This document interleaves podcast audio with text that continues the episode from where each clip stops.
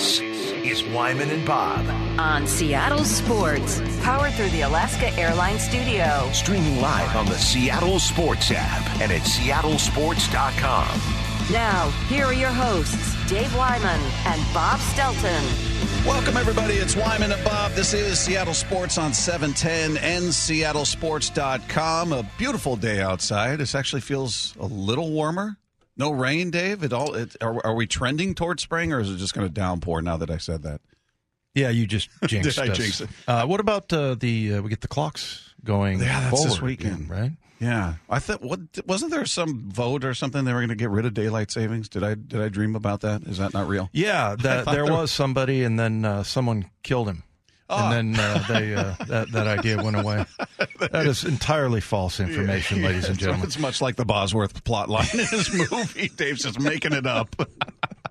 Uh, yeah, I, uh, it, but it's nice. I mean, it's somewhat discouraging when we walk out of here at six o'clock and it's pitch black, or, Yeah. or even at like five o'clock when you go to get a cup of coffee and it's dark outside. we So- can't see out the window. All we Yeah. see is our reflection because it's so dark outside. Yeah. yeah. So, yeah, well, uh, you spring forward, spring forward, fall back. So, yeah, we spring forward this, what is it, Sunday morning, Saturday night, whatever? Yeah. One, whatever. Yeah. By t- I have no idea, Bob. I'm just agreeing with you. yeah, yeah, that's right. well, the beauty is our phones will automatically adjust and Yeah. we'll, we'll just, uh, we'll just go on and it'll be lighter when we get out of here, which is always fun. Has that ever messed you up in your life? Uh, yeah, yeah, I know it has. One time, my brother and I were flying down to San Diego to see my brother, and he showed up like really early. And I'm like, "Wh- wh- "What are you doing here?" And he's like, "It's time to go." Did you? Oh, you didn't change your clock, did you? So I had to like no shower, throw stuff in a bag, and I was out of there in like ten minutes. Isn't Yeah. that the worst when you're late for something important, whether it's, you know, when you're at Especially- school or a meeting or, yeah, that's, ugh. Especially the airport, Yeah. because hits, you know, hanging around at an airport and. You know, it's going to cost you money, extra money, and the the whole thing is just, uh, Yeah. Wake, waking up late is the worst if you've got to be somewhere and you just look at the, I forgot to set my alarm or, you know, it's one of those panic, as you said, just throwing on clothes and Yeah. squirting toothpaste in your mouth and running out the door. bad feeling. Yeah, not Bad good. feeling. Anyway, hopefully nobody's dealing with that. You're all having a good day out there. We got a big show coming up. Ryan Divish of the Seattle Times will join us at three o'clock. We'll do some uh, Mariner talk there at four o'clock. Maybe four thirty. We're not sure yet. Brock Huard will join us at some point. Maybe in studio. Maybe not. It's we all run up on in the air. superstar time. I can't control. Hey, it. whatever His Highness wants is how we're going to do this. If he wants to come in, we'll have him in. If he wants to call us on the phone, we'll we'll talk to him on the phone. Where's his agent? We did both one time. Do you remember that? He started the conversation on the phone. Oh, that's right, and I then he ran came out to in. get him, and Yeah. then he ran in Oh, really? on the phone. Yeah. and hopped on the mic. Yeah, so we'll maybe it'll be one of those days. So it'll be four or four thirty. Uh, but uh, El Hombre will be with us at five. We know that. That's what you. You just etch that in stone every Tuesday at five o'clock with Michael Bradley. So we got a lot to cover. You guys can text in throughout the show 866-979-3776 powered by Mac and Jack's Brewing Company. So we were talking about this news broke during our show yesterday. The Geno Smith uh, news broke right as we were literally cracking the mics. It's like, hey, the tweets are out there. A deal has been struck, a three year, $105 million deal, and we didn't have any of the details. Yeah. We don't have all of them yet, but it looks a little different. You've, we've got some details that make it look a little bit more. And one of the things I was surprised about, Dave, and I think I was telling you this yesterday, or maybe on the notes last night that I emailed to you, but I was surprised at the the blowback from people. There was a there was a fair amount of negativity to it out of the gate, and it was uh yeah because it felt like everybody loves Geno because he's not Russell. You got to bring him back. He's great. He had a great year. He's the answer. And then when the numbers came out, we got a lot of texts of people going, "No, that's no good," or "This is too much," or you know, he's mediocre. Blah blah blah. I was just a little surprised at some of that, but if you're one of the people that felt that way, I would imagine seeing the breakdown would make you feel a little bit better because the way it goes, this is according to Mike Garafolo. Uh, base value is three years, seventy-five million. So that's a twenty-five million dollar a year average. Uh, he does he does get a, a forty million dollar fully guaranteed at signing, which is which is big, and then twenty-eight million in the first year, up to thirty million more in incentives in total throughout the life of the contract, not the first year. So it's it's it's not what it looked like on the surface without all the details. So the average annual value is twenty five million. Now he can make a lot of money in incentives. We don't know what those are yet. We haven't seen what he needs to do to, you know, what what what dollar amount is attached to each achievement, or if it's individual achievements, if it's team achievements. I'm sure it's probably a mixture of both. Yeah, and I think we talked a little bit about this uh, uh, yesterday. That like, does this clear the way for them to to now get on with building the rest of their team? And how do you feel about the amount of money you paid Geno? I mean, you know, it was just like we, we talked about yesterday with our our good buddy, the late great John Clayton would say, the professor would tell you, wait and see what the details are. So now you see the details of uh, basically it's a three year, $25 million deal at its base. Now, the, the guarantees, and you brought this up yesterday, that's, you know, that's the one thing that is the most important.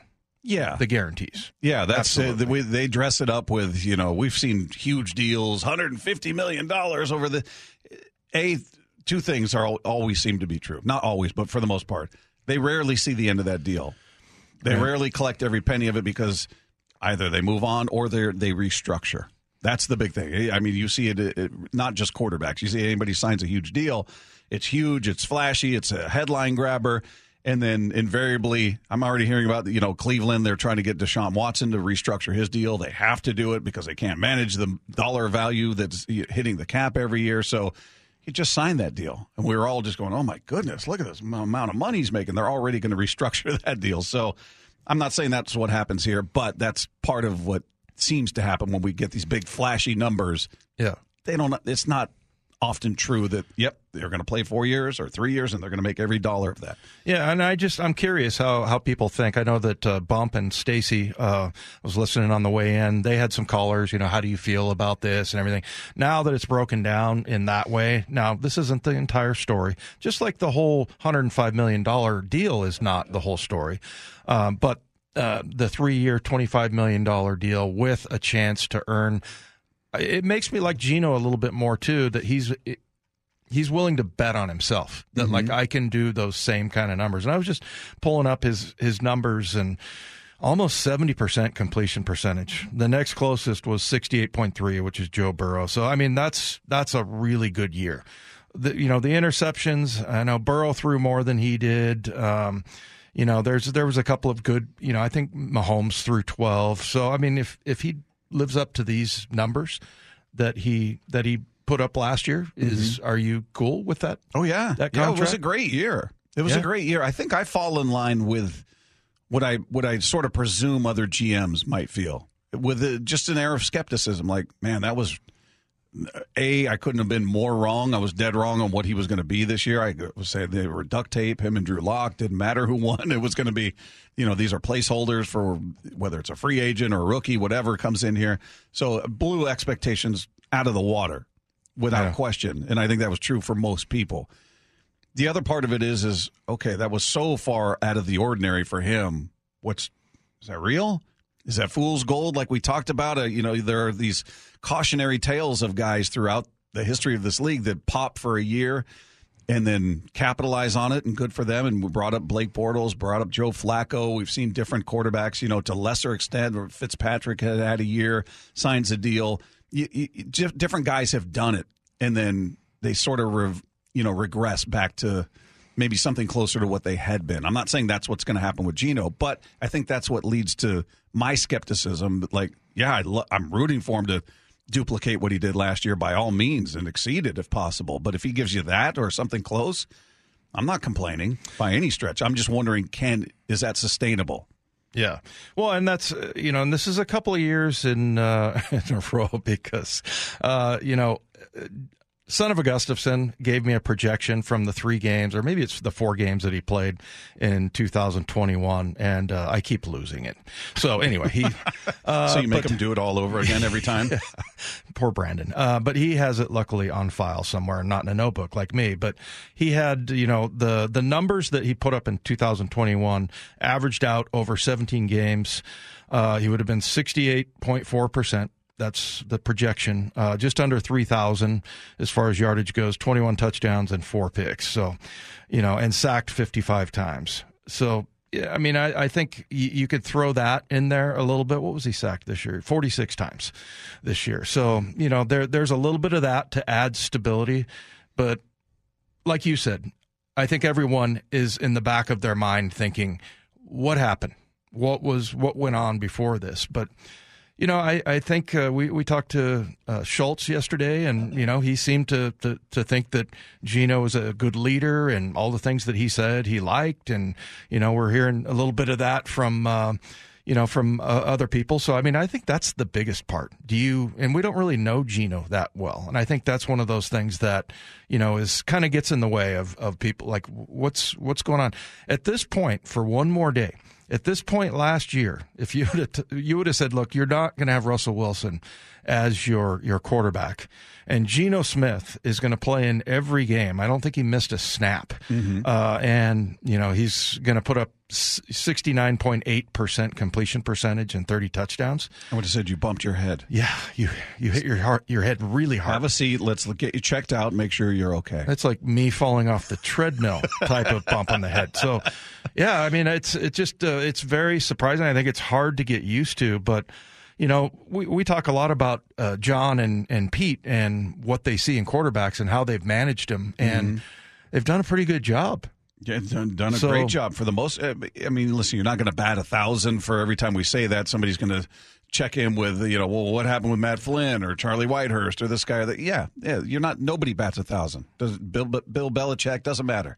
You know, it's it's what you do. But for the most part, they've they've done a nice job with, especially with you know two guys in in Russell and now Geno you really didn't have a lot of expectations yeah. going with these guys. I mean, Russell, I remember thinking, all right, third round, taking a flyer on this guy. Let's see what he's about. He's kind of undersized. You know what I mean? Just kind of nondescript. That's the year they'd spent all the money on Flynn, and you expected him to be the guy, and we know how that turned out. And I think Pete was even a little surprised by that. i Never tell you the story when I got on the after the third preseason game against Kansas City, and Russ just balled out, and uh, Pete getting on the plane, he's like, "Hey, why, man? What, what'd you think of that?" And I was like, that was bleeping awesome. And yeah. he was like laughing and he was like surprised, you know, like, I mean, I think they, uh, John knew that he could be that when Certainly, he went and yeah. scouted him and everything. But yeah, you're right. Both of them kind of a, kind of a surprise, just sort of came out of nowhere. So yeah, it, it's, I think that there's a lot to like uh, about this. I think the other thing is, and I heard Bump and Stacy talking about this as well, is that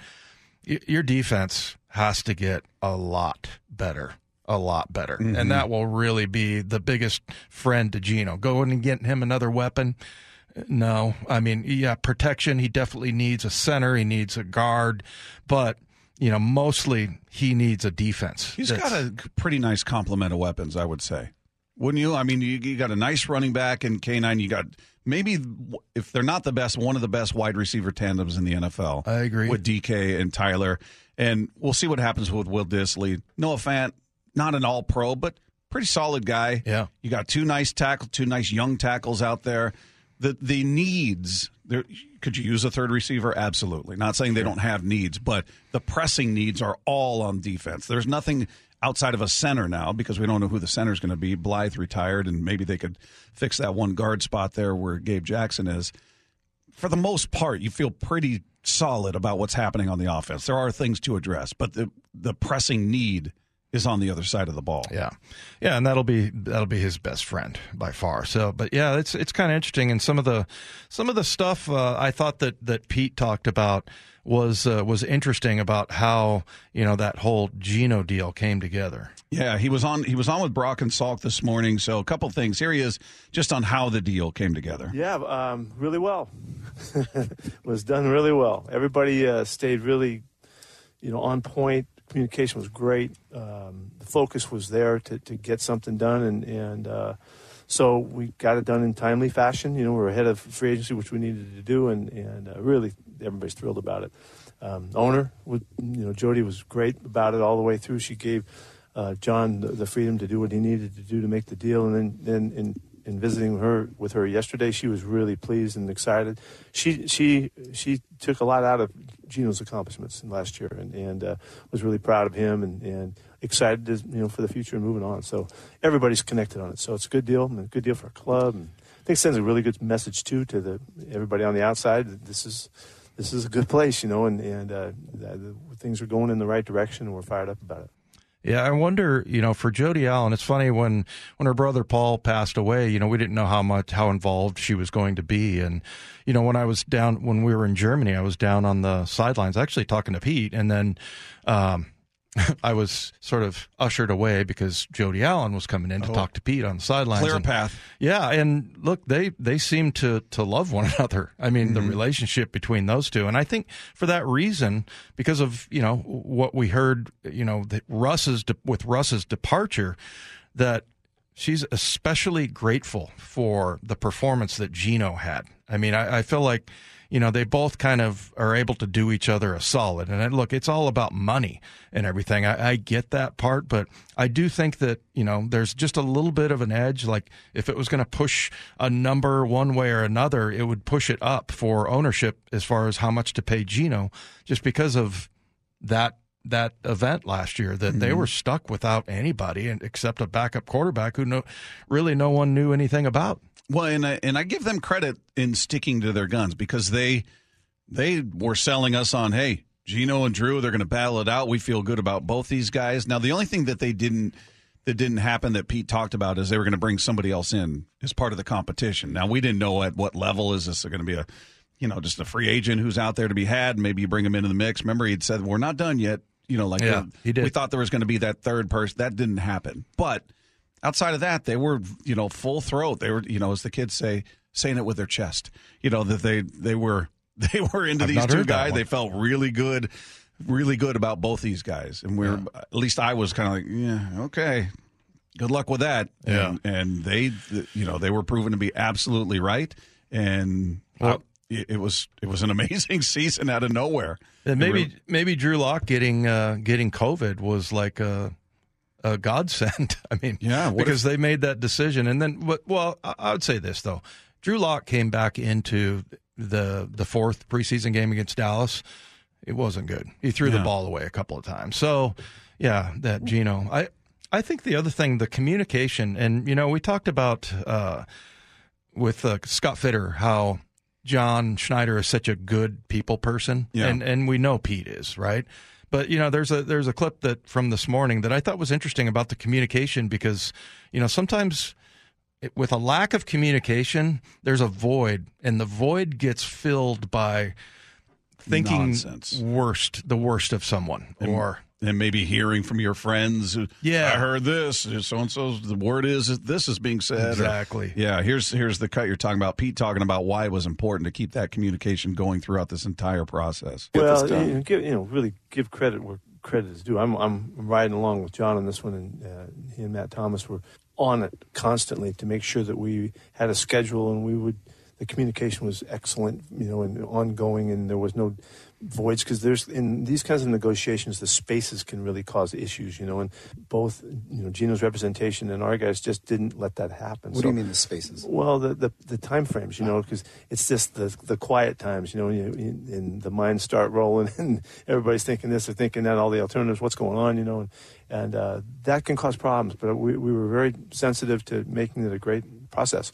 See, yeah, I think, and this, I, I felt like this kind of, ha- I don't want to get too deep into it, but too, I kind of thought this happened during the pandemic when we're all locked away. You don't see a person, you don't talk to them, and you begin to think, well, did I do something? Or maybe he's a jerk, or maybe this, is you know, like he's I- a jerk this whole time. Yeah, like I said, the void gets filled filled with, and I look. I'm I'm somebody who thinks ninety percent of people are good, ten percent are bad. You know, I, and you start to almost flop that number when you don't hear anything. You know, Yeah. especially with the Twitter world. You know, you read stuff like you just said. Oh, I heard somebody said this and somebody said that, and blah blah mm-hmm. blah. And for them to just be on top of the communication, I, I feel like that's. That probably was more important than any number that they Yeah. put out there. No, he and and you know what? I, I'm wondering. I'd almost love to ask Pete or John.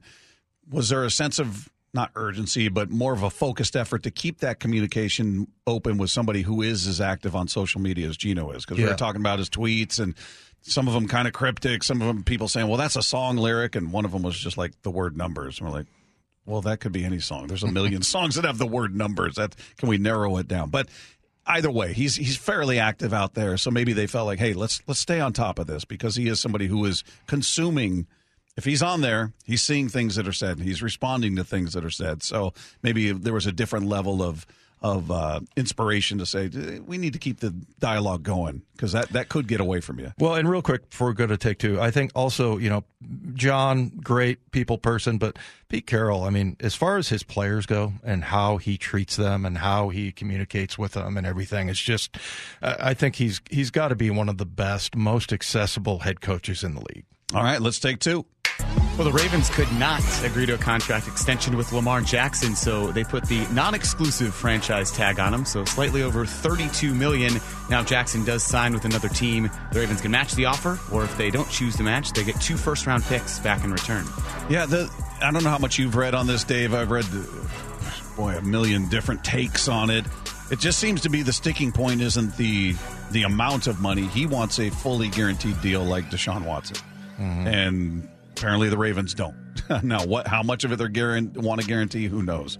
But that that seems to be the consistent theme in the different articles I've read about this. That it's not so much about hey, he wants you know whatever forty five a year. They want to pay him forty. No, it's about having it a, a fully guaranteed deal. You know, I um, was alive and actually playing when any mention of a guarantee in the NFL was just so far fetched. Yeah. And now, you know, you, are talking about a guarantee, and what is of an extremely violent sport, and especially if you're a quarterback uh, who runs the ball. And he's been hurt the past two years. Yeah. So I, mean, I, I kind of understand the reluctance on whether totally. it's the Ravens or anybody else.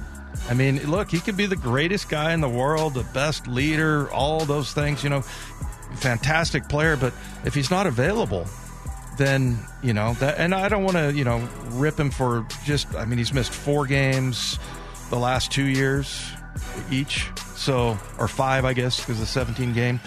I don't know if you're guaranteeing a guy who's out there putting himself in harm's way as much as he is.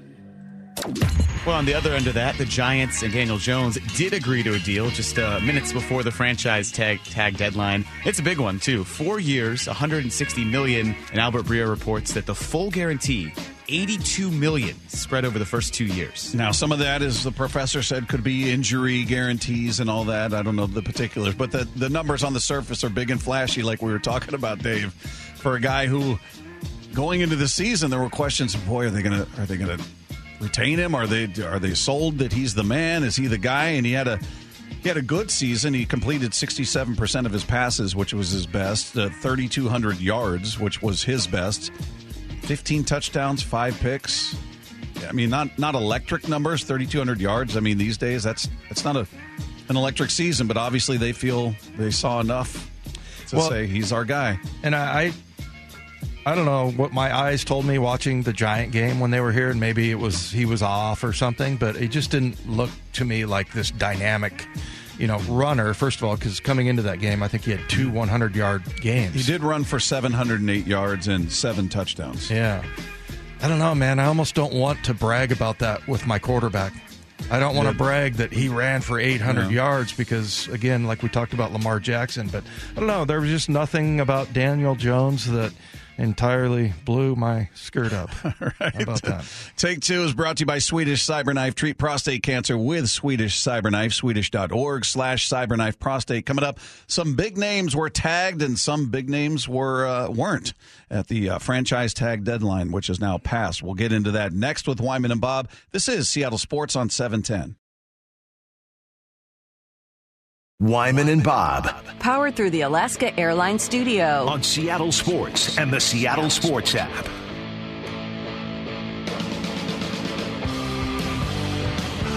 Coming up at 3 o'clock, Ryan Divish of the Seattle Times will join us. Talk some Mariner baseball, but the news happening in the world of the NFL taking uh, taking precedence right now. It got some names that were tagged. The franchise tag, as we've talked about, teams are generally seem reluctant to use it. Certainly, the Seahawks don't use it very often at all. But some big names out there, and I, I don't know that anybody's surprised by any of these. Obviously, Lamar Jackson's the first one we mentioned that before.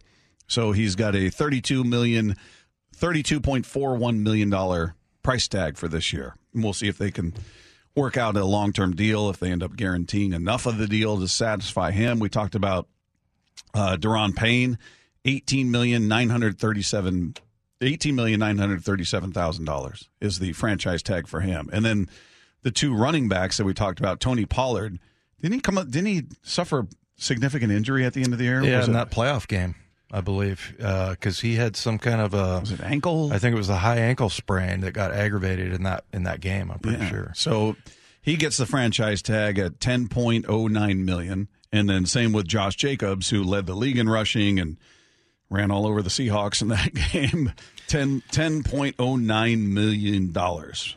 So there you go. Well, and you know, you look at those two running backs. I mean, that's a pretty good bargain now, considering whether or not they're going to be healthy. But Josh Jacobs ran for sixteen hundred and fifty-three yards. Um, you know, and he had twelve runs over twenty yards. We we know that painfully well. Um, he only fumbled. He did not lose a fumble, actually.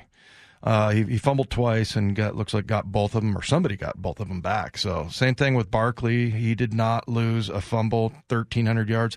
It's just amazing to me though that you know when I was a kid and playing flag football, I wanted to be a running back. Like I'm going to play in the NFL. It's a I'm gonna glamour be spot. but. Yeah, and then you know. I started, you know, getting a little bit bigger, and then you know I was watching uh, Jack Lambert and, and everything like that. But like, I feel like back in those days, every every kid wanted to be a running back in the NFL. I mean, the pass game wasn't as developed. Now, you you should tell your kids to beef up and be an inside pass rusher because defensive tackles are getting what eight or nine million dollars more on the franchise tag. It's just unbelievable to me. Does And it just come down to durability of that Yeah. particular spot? Has to be? Because the running backs, as we've talked about over the years, I mean, that's you think that's got the shortest lifespan, the I would know, think so. NFL life. Obviously, I'm talking about just Yeah. career. It just Well, and I've said this before, I'll say it a million times more, but like the few times when I was in the NFL and I got my hands on the ball, you realize everybody is trying to kill you. Right? Now, like for me, a linebacker, eh, there's maybe one, maybe two guys that are assigned to try and kill me. But for the most part, you didn't real you know, you don't really realize that when you're a running back. I mean, you got to have some stones to play that position, man. Some of these huge, you know, safeties and linebackers that are taking you down. So, I, yeah, it's it's definitely. I, I think it's really good for a team, though. I mean, if you're a team like the Giants. You know, uh, you're like, uh, I love. Same with the Cowboys. I can pay this guy just ten million dollars, and he's really good. yeah, yeah, really it- good player. It's so it is weird. You're right because that was such a glamour position. Whether you're talking about Tony Dorsett or Barry OJ. Sanders or Emmitt Smith or OJ on the field, uh, you know, but it, that was the glamour spot. And now you look at it, and it is such a transactional. It's so so quickly flipped. Uh, it, what struck me watching the combine is when they were doing some of these drills, and they they they had a, a drill they were doing, and they were bringing up names of running backs that, that reminded, and some, they were bringing up names I hadn't even thought of in a while. Like, it looks like Demarco Murray. And I'm like, Yeah. oh yeah, Demarco Murray. Yeah. And then somebody said Arian Foster, who was in the news for other things, but you realize these guys were the man for a year or two or three, and then you, you're like, oh yeah, what happened to him? Yeah, You know what I mean? They're just these names, whether it's Larry Johnson, whether it's Priest Holmes, whether That's it's Demarco Murray. Uh, it, it just you can go up and down the list. It, it's it's amazing how quickly somebody who looks so dominant and looks like, oh man, imagine. It. I mean Zeke Elliott. Now the, we're looking at him and they're going, eh, the Cowboys going to bring that guy back. They put the franchise tag on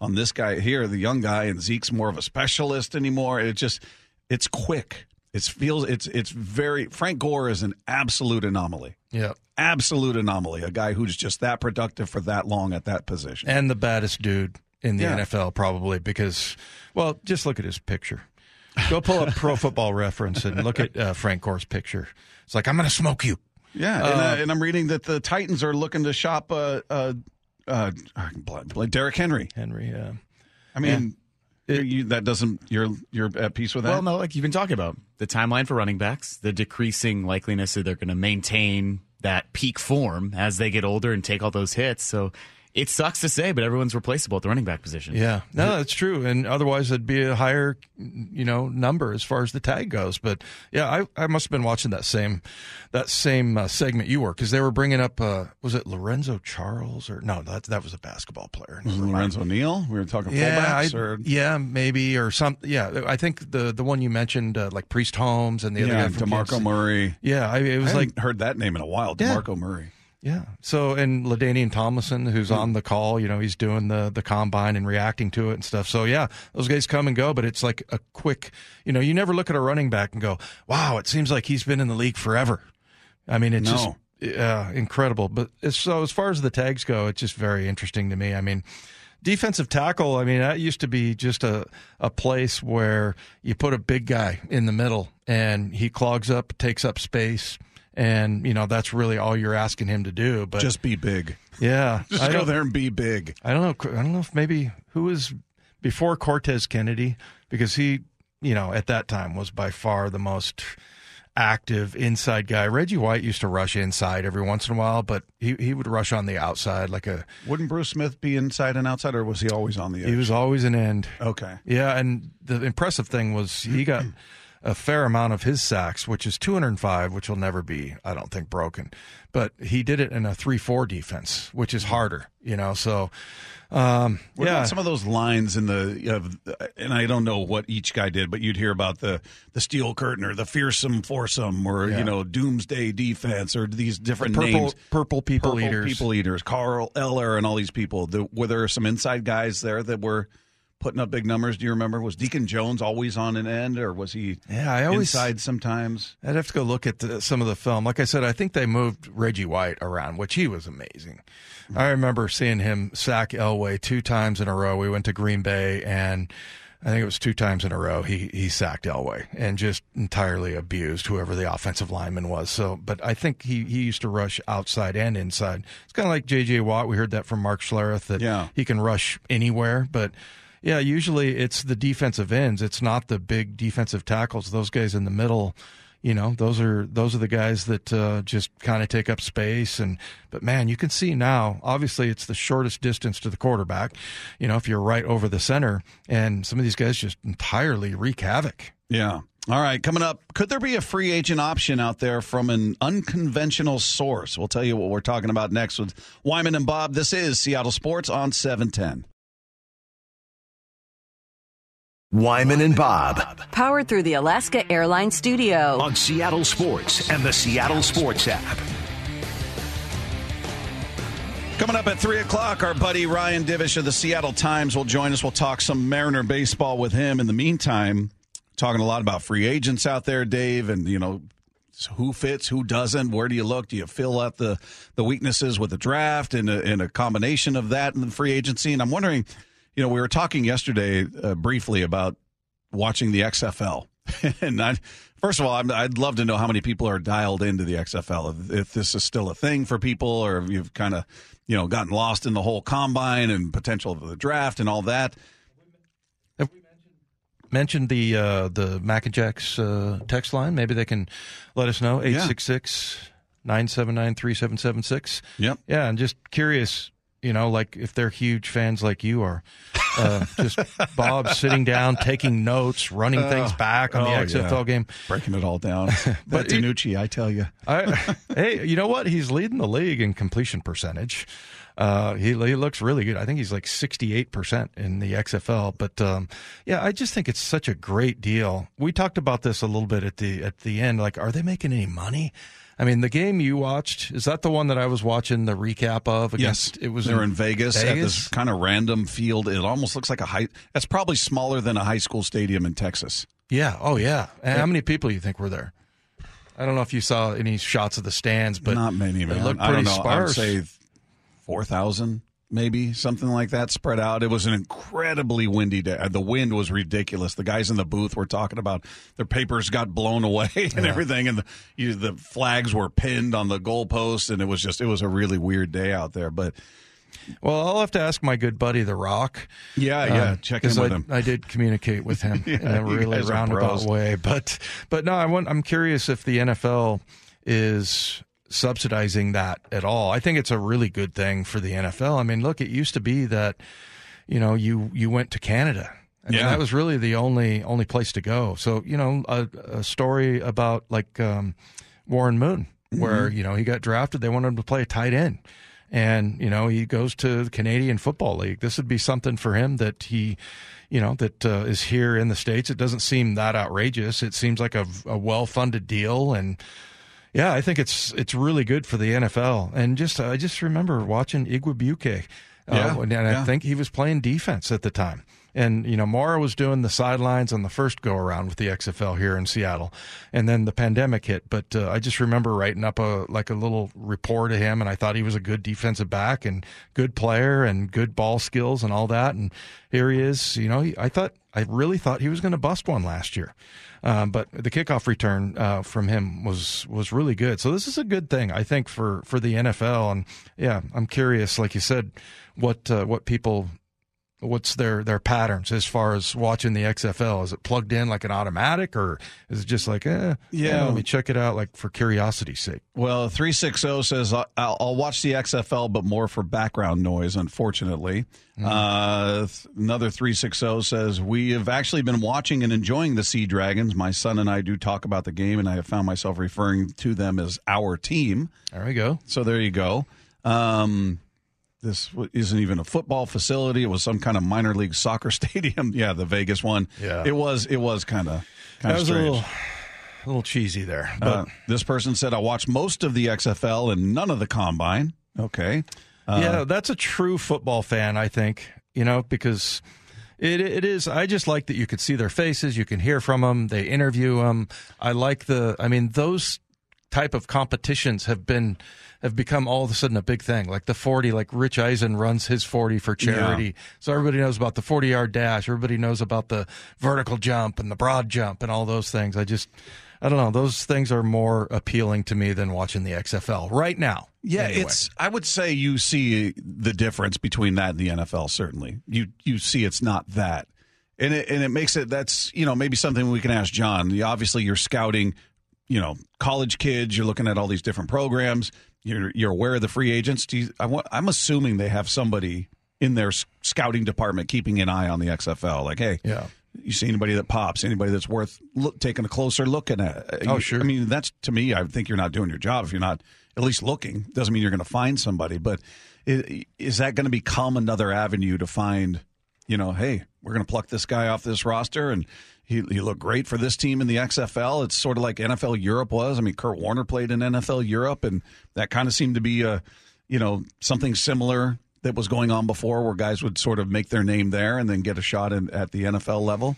Yeah, I, I haven't heard from any of uh, you know the the teams that whether or not they're going to the games and whatnot, but they they are aware of it. I know that there are that there are scouts that are looking at film. Yeah, yeah. It's it's it's it's interesting. It's different in that you know the rules are different. The kickoff rules we talked about where they're lined up five yards apart, both teams, and they can't move until It's an odd look. it, it really is odd. They're I mean they're literally like two steps from each other, but they're they're halt, halt, hold, hold, and then the soon as, soon as the ball's touched by the returner, then they go. Yeah, but the the having everybody mic'd up, at least this past week was problematic because you're getting a lot of curse words that are making their way through, which I'm at peace with. I'm fine. What Not- what station was it on? Was it, on it was on FX. Okay. Yeah, it was on. I, yeah, FX, I believe, is what it was on. Um, so, I, I guess technically it's a cable channel, so you you can. There's no FCC violation, but the problem is, is they're hitting a dump button afterwards, so you'll hear like Ron Zook is their defensive coordinator, the Sea Dragons, and he was calling a play, and it was you know whatever whatever word he kept repeating the word, you know, like tango, tango, tango, and then he was like, "Oh, bleep, we already did that," or something like that, and that came through. and then you hear like five seconds of of a mute button, like you can tell somebody's hitting the dump button, and it's just silence for five seconds. And then there was another Brett Hundley completed a long pass. He's running down the field. Woo! You hear him cheering, and he throws out, "That's my bleepity bleep," and that mm-hmm. got through. And then it's silence for five more seconds. So they need to figure that out. It's cool to have everybody mic'd up, and you can hear the coaches, you can hear the replay guys, you can, you know, but they need to figure that out. Either, either they have to make a pact not to swear, or you're just going to have to put a parental guidance thing up there before the game starts and say, you know, maybe some offensive language here. I don't know how you, you work your way around that because the gaps with the mute is, is odd. I don't know how you how you don't swear when you're playing the game of I don't football. know. I don't think But it's a realistic That's, expectation. that's me. I, the guy I used to go against all the time that I really hated was Steve Wisniewski. Yeah. that was one. He was a guard for the Raiders, so I faced him twice a year. Same thing when I got to Denver, and he never swore. And I would, I was constantly chirping at him, and we were going back and forth. And he'd be like, "Oh, I see you closed your eyes that time," and I would be bleepity bleep bleep bleep, and then he would just turn around and walk away. So, I guess, I guess he won. Yeah, him and Philip Rivers. Philip Rivers would antagonize everybody, and he'd have that face, but apparently would never throw out a curse word. But he was a big smack talker. Philip Rivers, the thing I couldn't stand is the way his mouth would move when he would, you know, talk Yeah. noise at people. Yeah, he was Ah, punchable looking. Yes, yes, he Uh, was. Two five three agreed. That dump dump button is so stupid. Well, I, I think they're trying to limit the damage, but it's just so odd because you're hearing crowd, you're hearing noise, and then just Silence. mute for five seconds, and it's on the heels of curse words getting through. Well, and I think it's funny how long it lasts. Yeah, yeah. Because it's like, oh man, he's strung together about every major violation of the FCC. Yeah, it's it's it's very interesting, but uh, there are things I really like about it.